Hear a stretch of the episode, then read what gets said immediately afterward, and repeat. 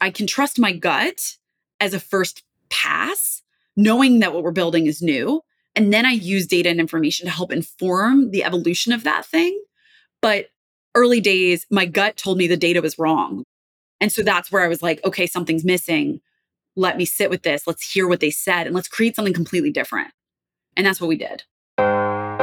You're listening to That Worked, a show that breaks down the careers of top founders and executives and pulls out those key items that led to their success.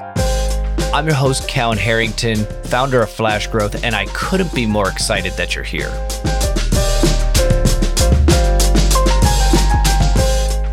Welcome back, everyone, to another episode of That Worked. This week, I'm joined by Lissy Alden.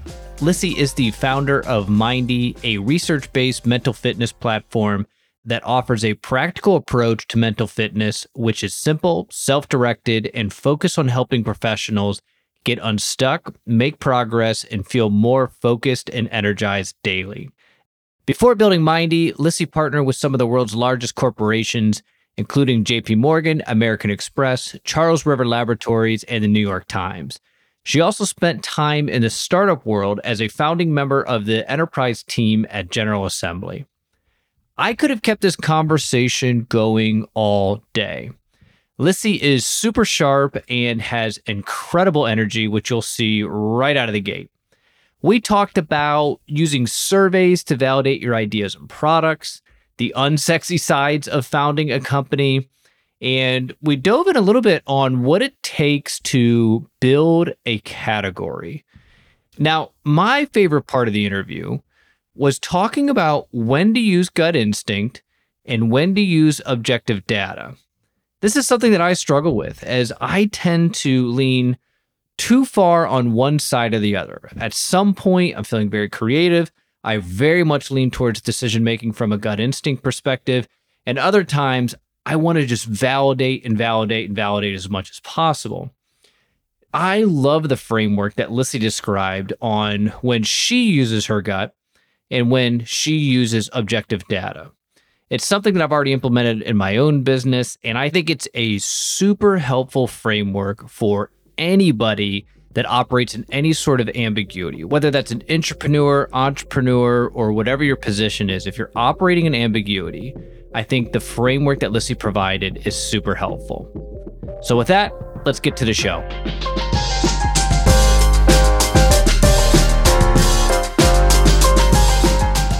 Lissy, welcome to the show. I'm excited for this. Thank you. Me too. No better way to do this than to jump right into it. Well, and speaking of that, I want to jump I want to jump right in. Tell me about the start of your career. Let's see. I always say I wish I had a glamorous start to my career, but unfortunately, it was a little bit of a fumble. I had my first internship at a bank and I was super excited. I was a sociology major that I was able to get in to this great job and I was going to be working for the summer in this like very very specific analytical department. And I show up day 1 to this internship. I have a pencil skirt on, my backpack on, I'm ready to crush it. And I sit down with my boss, who was the first person I had ever met really face to face from Brooklyn. And she had this amazing accent. And I ask her, so I will, you know, change her name just for the sake of the story. Sarah, I'm so excited to be here for the summer. Let me know, like, what are we going to be working on? And she says, Well, you know, it's nice to have you. We're going to be working on what we call a ruck flow. And I am taking furious notes and I write down this word R U C K F L O W, ruck flow. I am like, wow, this sounds important. She's like, it is. I got to go to lunch, but I'll see you later. So I'm thinking, thank goodness, right? I run back to my desk. I go on my computer.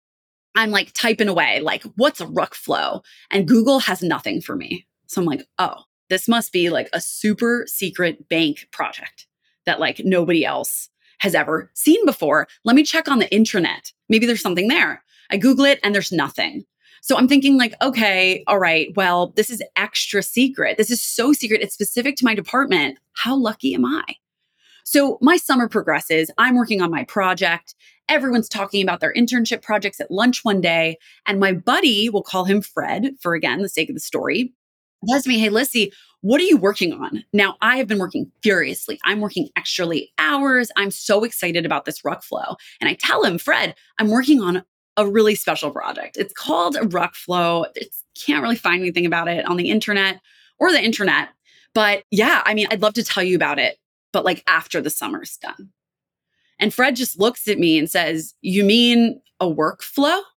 and I was like, No, no, no, no, no. I'm like, No, no, no.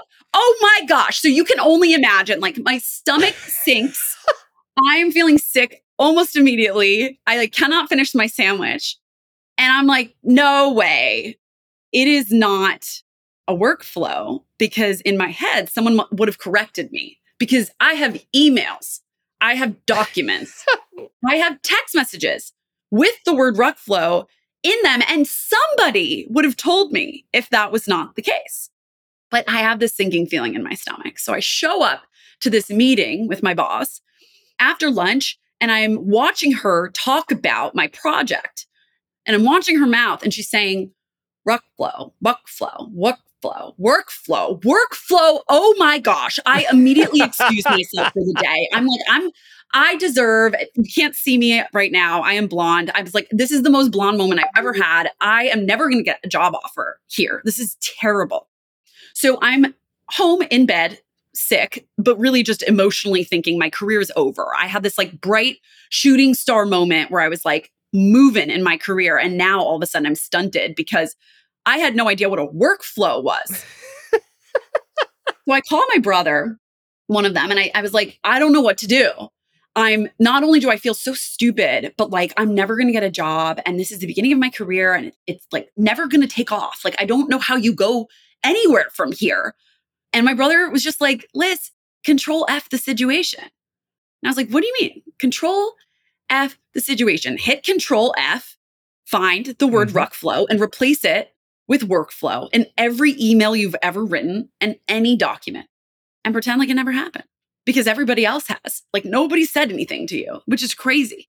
So I go in early that next morning, 6:30 a.m. I control F the situation and no one ever said a word. I had a full-time offer. I was like absolutely celebrated as a very powerful intern that summer and ended up working there after school.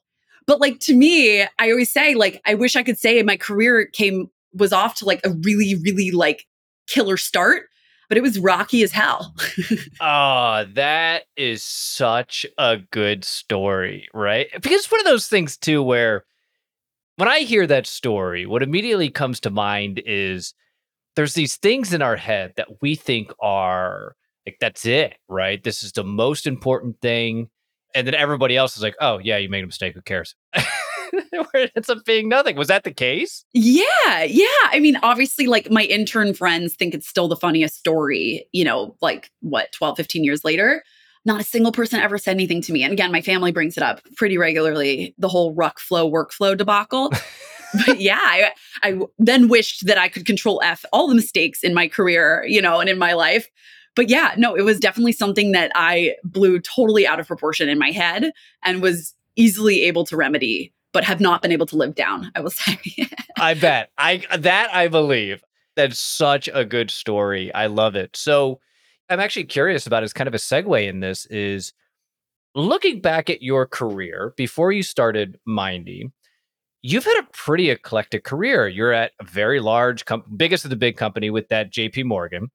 You've done the startup early on with General Assembly. And then you also had an, an actual research lab.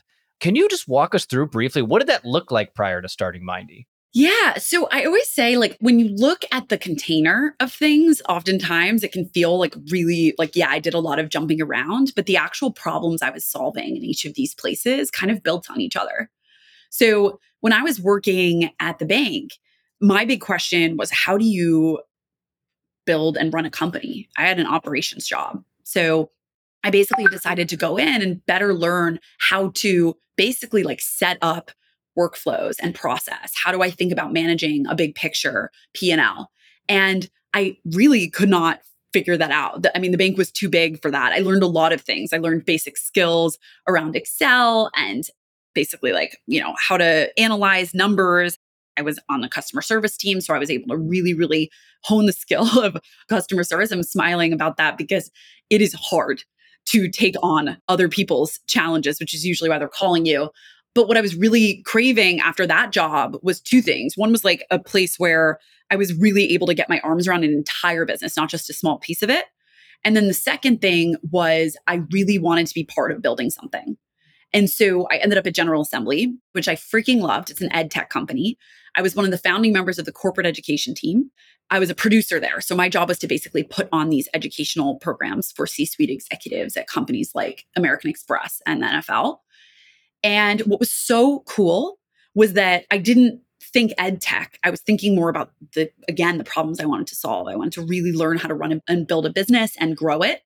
And when I was there, it was incredible. We grew from, you know, 40 to a thousand people in three years. And I then was like, how do you do this in a way that doesn't feel so hard all the time for employees? Not to mention all of our corporate clients were growing like crazy too. And they were all trying to better understand like, how do we support our employees during this growth period? And so I ended up going to grad school to build a framework to help companies grow healthy and well from the inside so they could make more money on the outside. That's what I always say. It's good from the inside out. And then I ended up in a biotech company. I actually pitched 200 companies after school. I had built this framework while at MIT. And they basically hired me to use this kind of model to help them in their high growth period transform their internal operations for growth. And so that's what I was working on with a very cross functional team for two years. But what I found was that even when you poise companies for growth with all the right systems and processes, managing things like work life balance through demand planning and workforce planning, making sure you pay people the right amount and career ladder, everyone was still stressed, which is what brought me to my current company. So for me, it was more problem first than like container first, if that makes sense. Even though every container I ended up in, I will say I felt very lucky to be there and was like a very, very cool learning experience because they were different industries. It makes total sense on what you're saying. What I hear you saying is that you kept trying to get to the root of this challenge. How can we actually build this organization from the inside? How can we solve those issues? And you found out, wait a minute, it's not the organization whatsoever, it's the actual individual person. Am I hearing that correctly? I think it's a little, I always say it's not an or, it's an and. It's like there is organizational structural elements that really matter to help employees feel good and supported, especially during high growth periods. But the actual day to day challenge of stress usually doesn't always come from the work environment. A lot of it has to do with the individual and how they manage their days and how they think about using their technology. Obviously, they need to be in an environment that respects their needs, which is like where these two things play together. But I was like, it's going to be way more important for me to focus on the individual than the organization because companies change every day. But if we can get individuals within every company the tools they need to feel good, no matter what structure way or day you're in at a company, you have the tools you need to feel your best and therefore can operate at your highest performance level. Yeah. So playing that back real quick, is it almost sure you could be the most mentally healthy person in the entire world, but if you're going into an organization that is going to be fighting against that every day, it's never going to win. Is that essentially correct? You're going to always hear me say this. Yeah, it's going to be hard to win. That's what I'll say. And most importantly, you may win in terms of outcomes and hitting your goals, but you're probably going to feel a lot of friction daily in what we call your mental wellness, which is the ability to basically practice these behaviors that help enable your mind to feel calm, focused, and resilient every day. Yeah.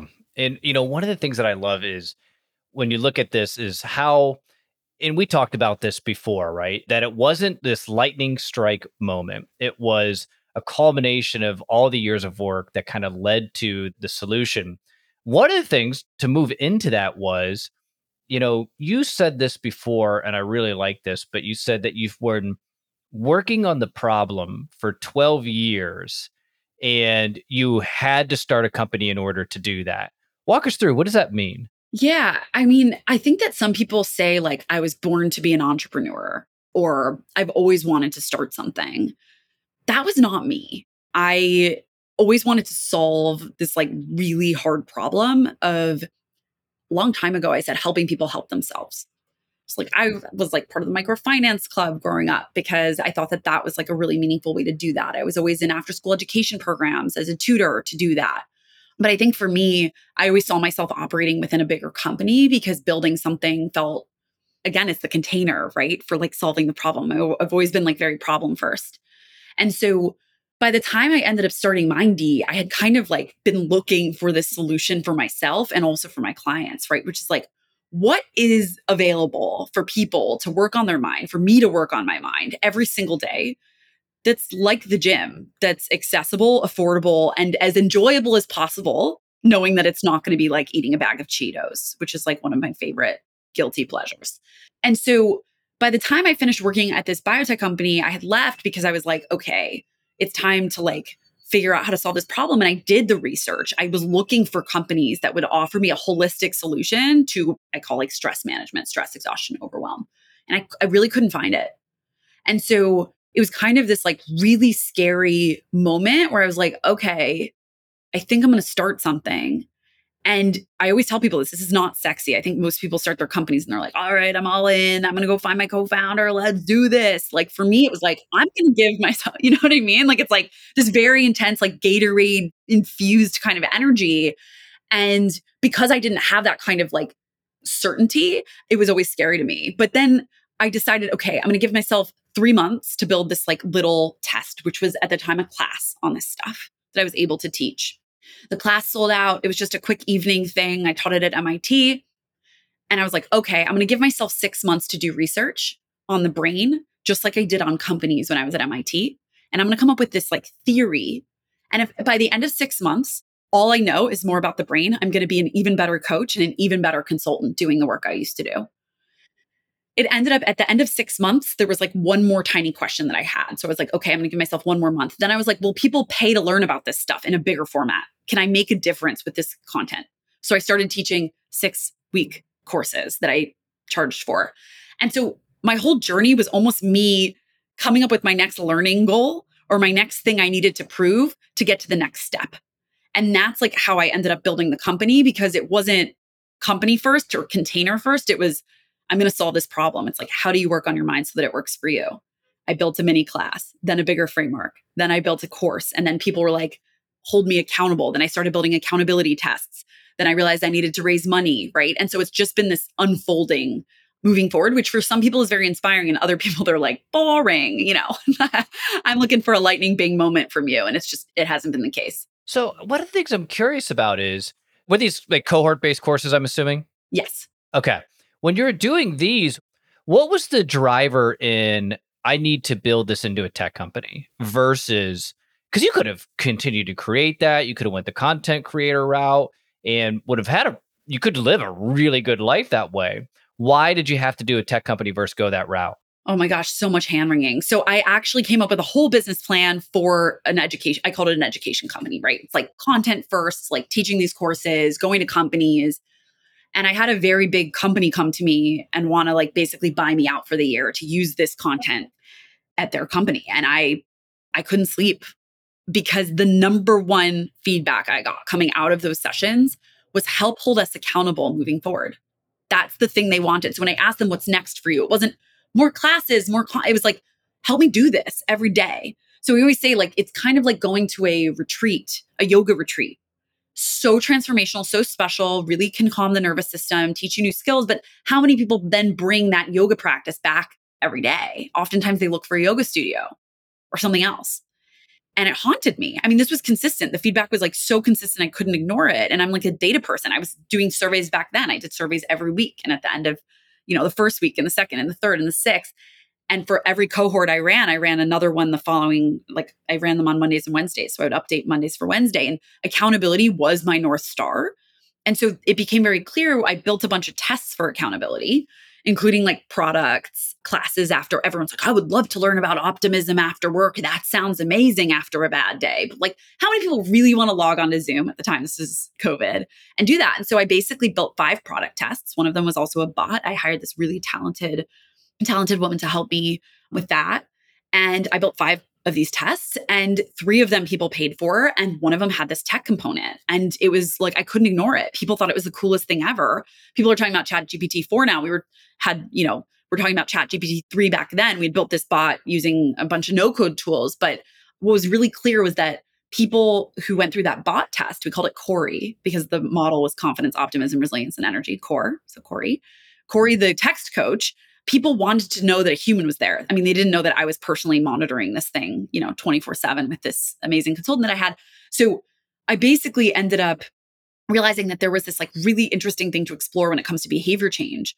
Where again, you're going to hear me say this a lot. It's usually not or. It's not like I'm a tech person or a human person. People actually might need a little bit of both to do this in an ongoing way every day, in the same way that you do physical fitness. Sometimes you need a personal trainer, sometimes you want a class sometimes you need yoga with Adriene via YouTube, you know, like oftentimes we need another person there. And then once we're fit, we're good doing it on our own. So if I'm playing that back real quick, what I'm hearing is that when you were doing this, people were really excited. People really liked the class.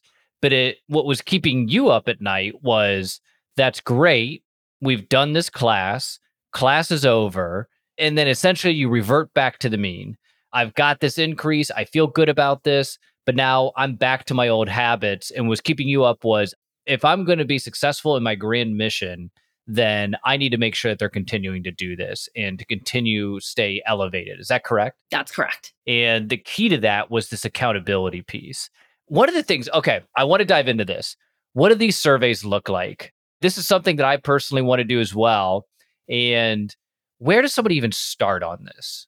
Like if somebody's like, you know, I know surveys, actually, I'm going to make it as broad. And I'll use myself as kind of the guinea pig here. Please. One of the things that I want to do, I run a services business and I want to move more, I want to get more productized services. And surveys are a great way to do this. And I'm a big believer in customer interviews as well, but I don't know as much on the survey side. Where would I even begin? Yeah, I love surveys because there's like a whole like science behind it. And I've been doing this for years and years. And I always think one of the hardest parts about starting a business is your grand vision is never where you start. And so you have like no choice but to listen to the truth of where you are, which you kind of know in your bones, which is like, okay, yes, this isn't a perfect product. But the coolest part about your customer is that they will tell you exactly what you need to know quite quickly. And there's three questions I've always included in every survey. The first, this is not sexy people. What are one to three things that you really enjoyed about this experience or this product or this service. And people tell you, and it's like that number, the numerical ask is really helpful because it's not this like overwhelming, like what went well. It's like one to three things. And people will tell you more if there are more for them. The second, one to three things that you would improve, optimize, or you didn't learn from in this experience. Now, a lot of people will skip to the second question because they're like, oh, the first one, cool, cool, cool. I always say one of the worst things you can do, especially as an early company with an early product, is break the things that people like. And so, like, we used to give away gifts, and I kept expecting that to show up in the one to three things that people loved, and it never did right? So like Paul Graham always says, do things that don't scale. Like what was fascinating to me was the thing that people kept asking for were like the technical nudges, right? Like it was all accountability based. And so those themes that come up. So one to three things that are great, one to three things you would optimize, anything else. And believe it or not, people will tell you if there is anything else. And like those three questions alone, if you only ask those, you ask an n they say you know according to like the normal curve gaussian distribution it's like n of 30 so asking 30 people this will give you something statistically significant. But in startup land like they talk about the number 5 to 10 max. Like you ask five people this and you'll get some pretty powerful thoughts. That makes total sense. That's super easy to follow. I think the one that i probably wouldn't have done is being that specific. The one to three things you like. And this might be a fork in the road question here, but if not, I'll bring us right back. Please, please, but one of the things I'm super curious about is, and especially with all the research that you've done, is you mentioned the one of the three things that that you really liked, which is essentially what are the strengths of this program. Do you have any research that, or is there anything on here on maximizing one either a person's strengths or the company's strengths versus trying to improve weaknesses? For my whole career, I have tried to improve weaknesses, tried to build new skills as opposed to making strengths superpowers. And for the first time ever, I'm going through exercises right now to actually understand what are my strengths and then really maximizing my time on here. But you're probably one of the rare people I can ask this question to that would have objective research on that. Is there anything on that? Yeah. So, you know, anecdotally, I had a, an old boss and he used to say, you need to bring your weaknesses to a coping place and then bring your strengths to superpowers. And I love that. There's not research that I've come across that says that you should focus on only one or the other. I like even just thinking about isolating variables for that would probably be pretty hard. But there is a lot of work done specifically within performance coaching and the research around coaching that you should focus on your strengths. So you've got like Strength Finder, which is a Gallup. I'm pretty sure it's related to Gallup. And then you've got uh, VIA, which is also another strength finder. And the bigger picture is this is if you're in a customer service job and you are not good at working with customers, that's a problem. like you saying, I'm going to maximize my Excel skills in this case, not probably too important. But I think what is really, really interesting is that when you think about high performance, and I love sports as an analogy, making sure that you're really, really working with an athlete to their highest potential means using the skills that they have to build upon. And so, again, there's less of research I can cite and more a couple different organizations I can point to specifically within performance science that say that is a good thing to do. But I will say it's not with the exclusion of also making sure that your weaknesses are not gaping holes, we'll say. Yeah. And how I've kind of heard that described is focus on the weaknesses that unlock your strengths to become superpowers. I love the quote that you had mentioned around this. And I totally agree on like strengths finders and even Enneagram or Myers Briggs and things like that. Not that I don't think there's some validity to them, but those are tricky. I just don't know that you're going to get my biggest strengths in like 15, 20 minutes, right? Of filling something out. One of the exercises I'm going through right now is called the reflected best self exercise. It's through the University of Michigan, which three days before the Ohio State Michigan game, I can't even believe I'm bringing this up, but essentially you send this out to your friends, colleagues, people that spend a lot of time with you, and they send back stories where they felt you were at your best self and what strengths, what characteristics were involved in that and to move more into that okay here's where i'm operating at my absolute best. Because it's so hard for a person to say oh these are what my strengths are. That's really tricky to figure oh, well it's tricky for me to find out i should say. But totally switching gears here i knew i'd pull us off on track there but i loved what you said around that. Here's something that i'm curious about. As you're building MYNDY and some of the research that i did you pull a lot from the creative space with the artist way and the creative act and i love the quote that you had mentioned on stephen king's on writing how do you balance the feeling the gut feeling i should go in this direction to build this business versus the objectivity of the surveys and the data that's coming in?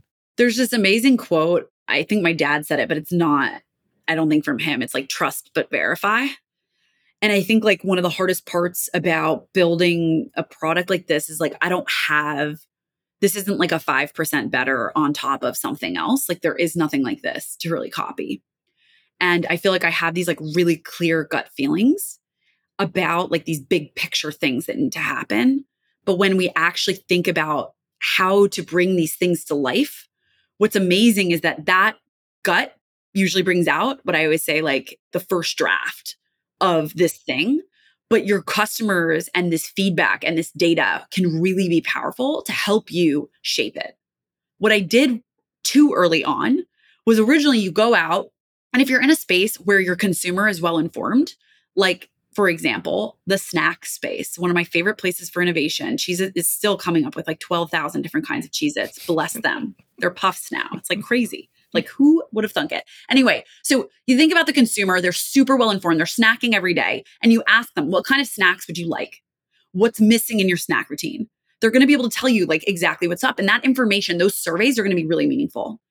But for me, when I asked people early days, like, what do you want? It was kind of that like classic Henry Ford quote of like, you know, if you ask people what they want, they'd say a faster horse as opposed to ask for a car.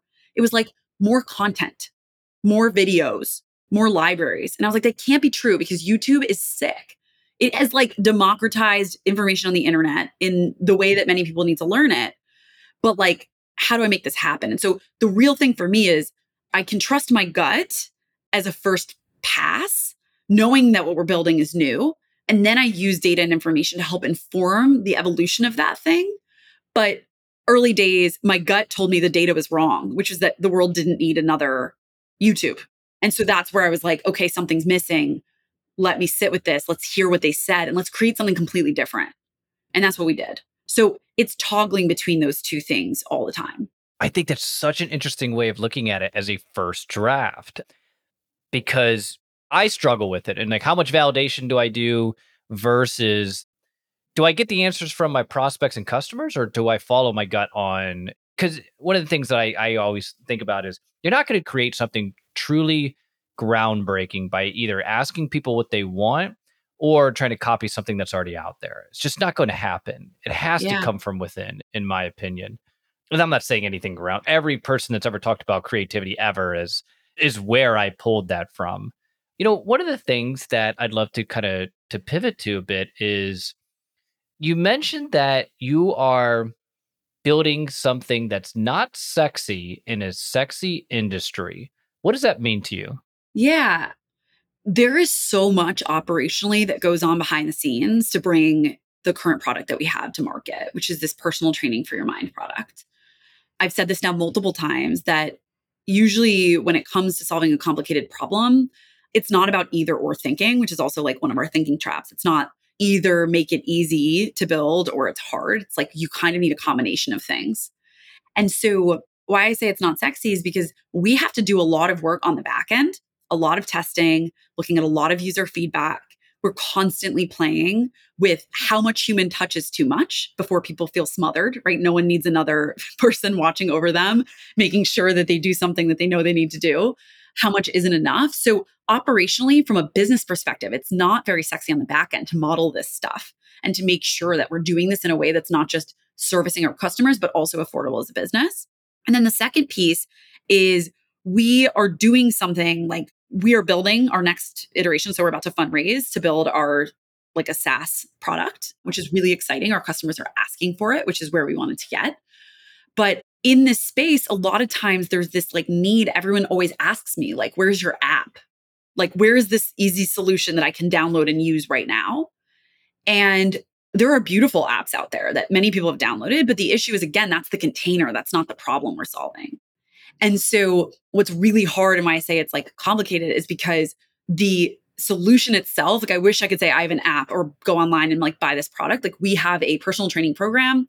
It's delivered via SMS and a web app. So we do have an app of sorts. We will eventually have an app coming up very shortly.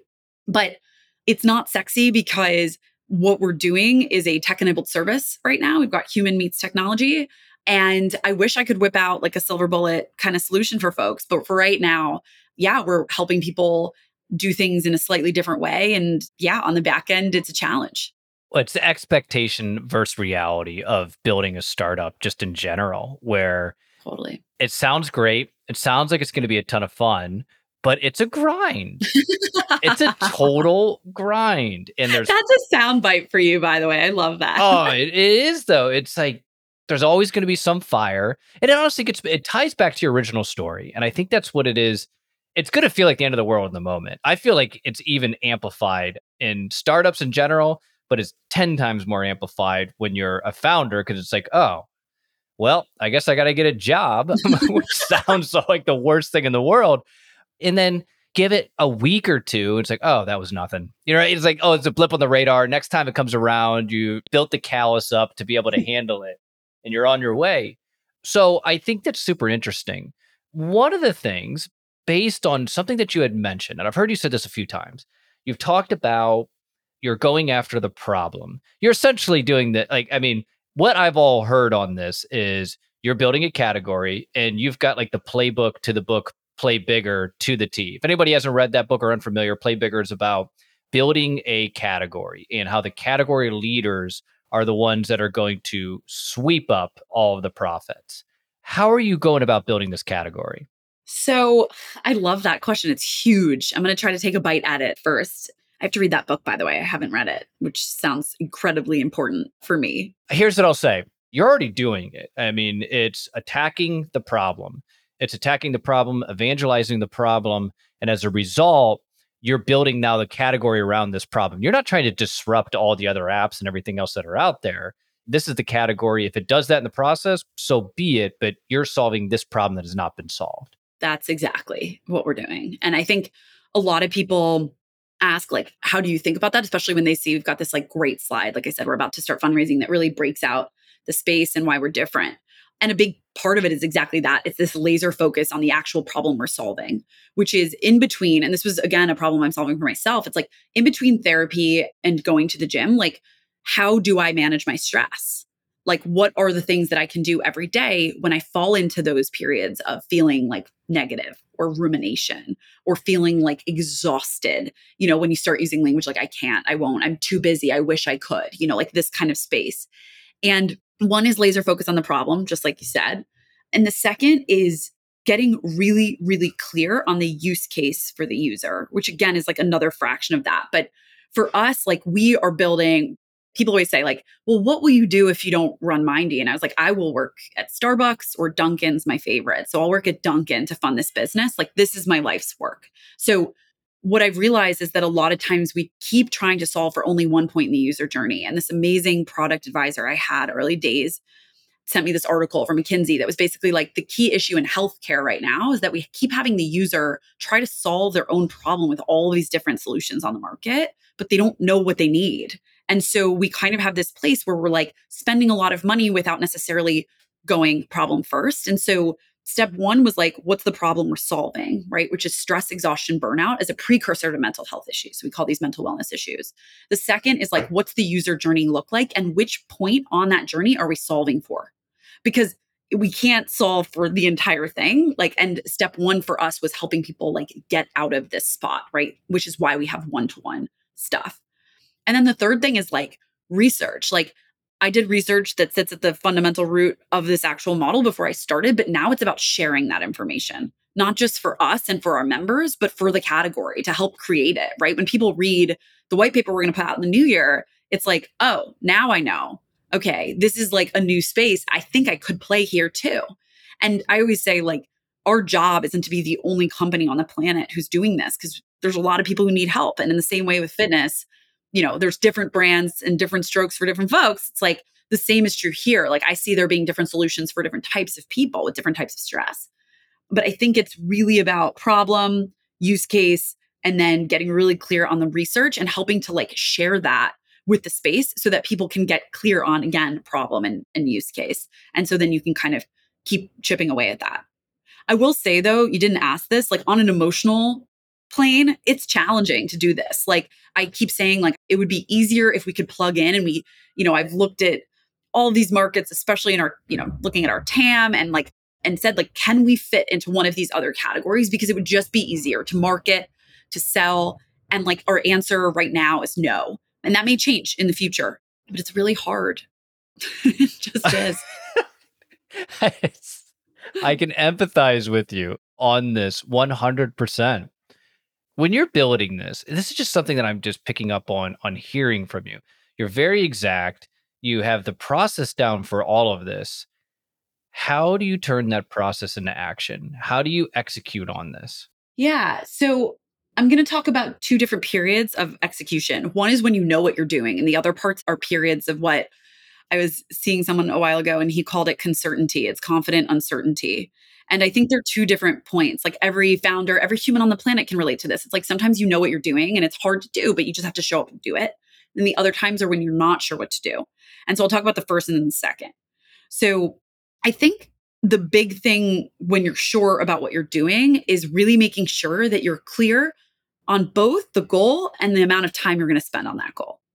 And here's the key it's not that you need to like hit the target by the end of that every time. It's about getting really clear on whether or not you did and then what's next. So, like I said, when I first started this business, it was a series of like, okay, I'm going to spend a month or, you know, three months building this class. And then I'm going to spend six months on the research. Oh, now it needs to be seven. Okay, now I'm going to spend four months on classes and see what's there.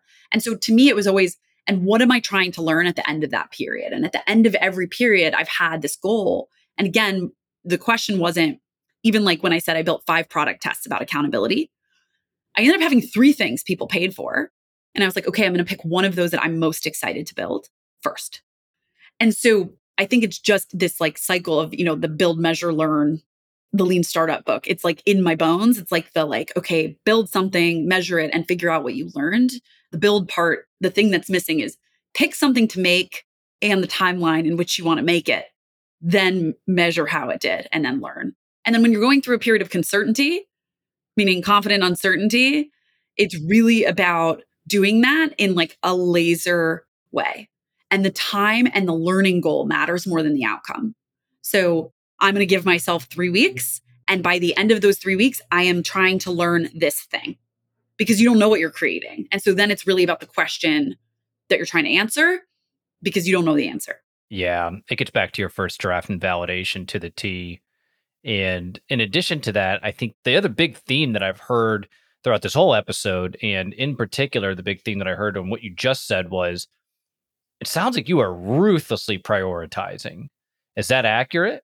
Depends on the day. Depends who you talk to. I think like one of our product people, we just put this in our newsletter, had this amazing quote by someone very famous. Like, step one is to make a plan and then you don't follow the plan. It's like the point is if you think about like building a company as a journey and you've got the top of the mountain that you're constant like every day you're kind of like walking up this mountain people think it's a straight line and i wish i could tell you that all of my plans led me that my learning goal was the right goal. Sometimes i accidentally pointed myself down the mountain and walked the wrong direction and then it's about taking a deep breath and figuring out okay what's this next patch that i'm going to tackle? What are the next set of switchbacks? And i feel like that metaphor is amazing because you tend to weave your way up a mountain because that steep track, I mean, it's not possible. If you think about a lot of like a very steep mountain, you'd fall off. so I will say, as I've kept doing, which is probably annoying to some of you, but it's like, it's not this like, or like you're laser focused or you can't do it because I definitely have ADHD tendencies and get really excited as a founder about certain things. But it's this constant coming back to the goal and giving everyone on my team permission to remind us of that and then constantly saying, are we closer every day to where we know we're supposed to be, not only for us and our investors, but most importantly for our members? I love that.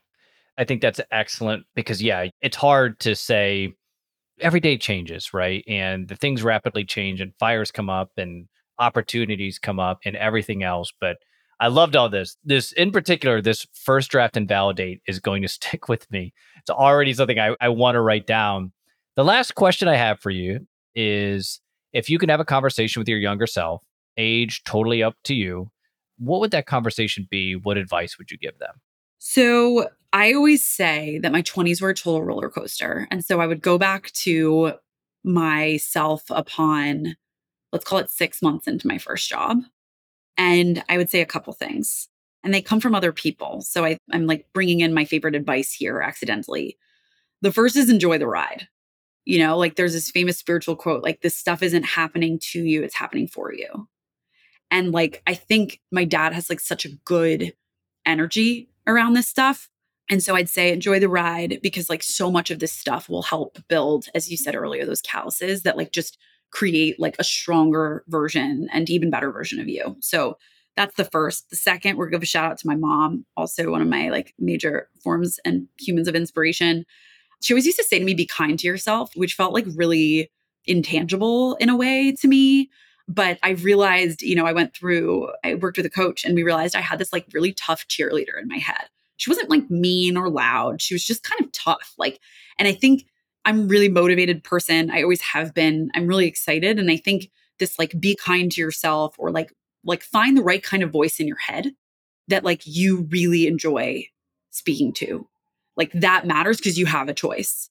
And so, like, I have adopted a much kinder voice in my head that's still motivated and excited, but like isn't constantly pushing me to do things or be different, if that makes sense.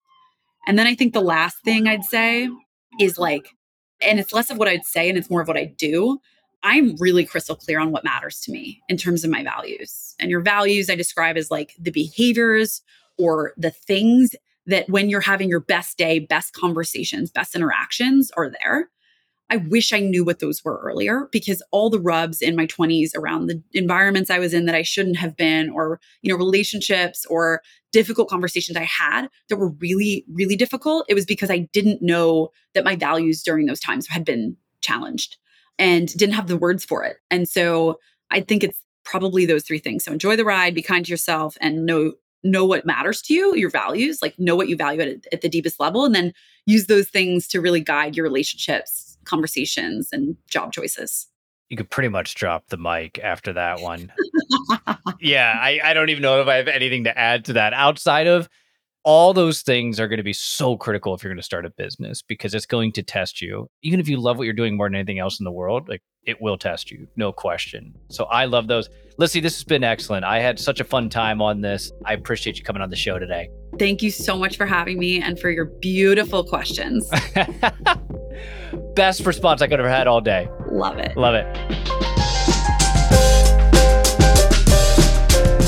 I hope you enjoyed Lissy and I's conversation. Using your gut to create the first draft and using data to validate it is one of my favorite things I've heard in a while. If you want to learn more about Lissy, you can find her on LinkedIn in the show notes. Also, if you like this episode, you could find me on LinkedIn to let me know. And if you really want to support the show, a review on Apple Podcast or Spotify is very much appreciated. Thanks for listening, everybody, and I'll see you next week.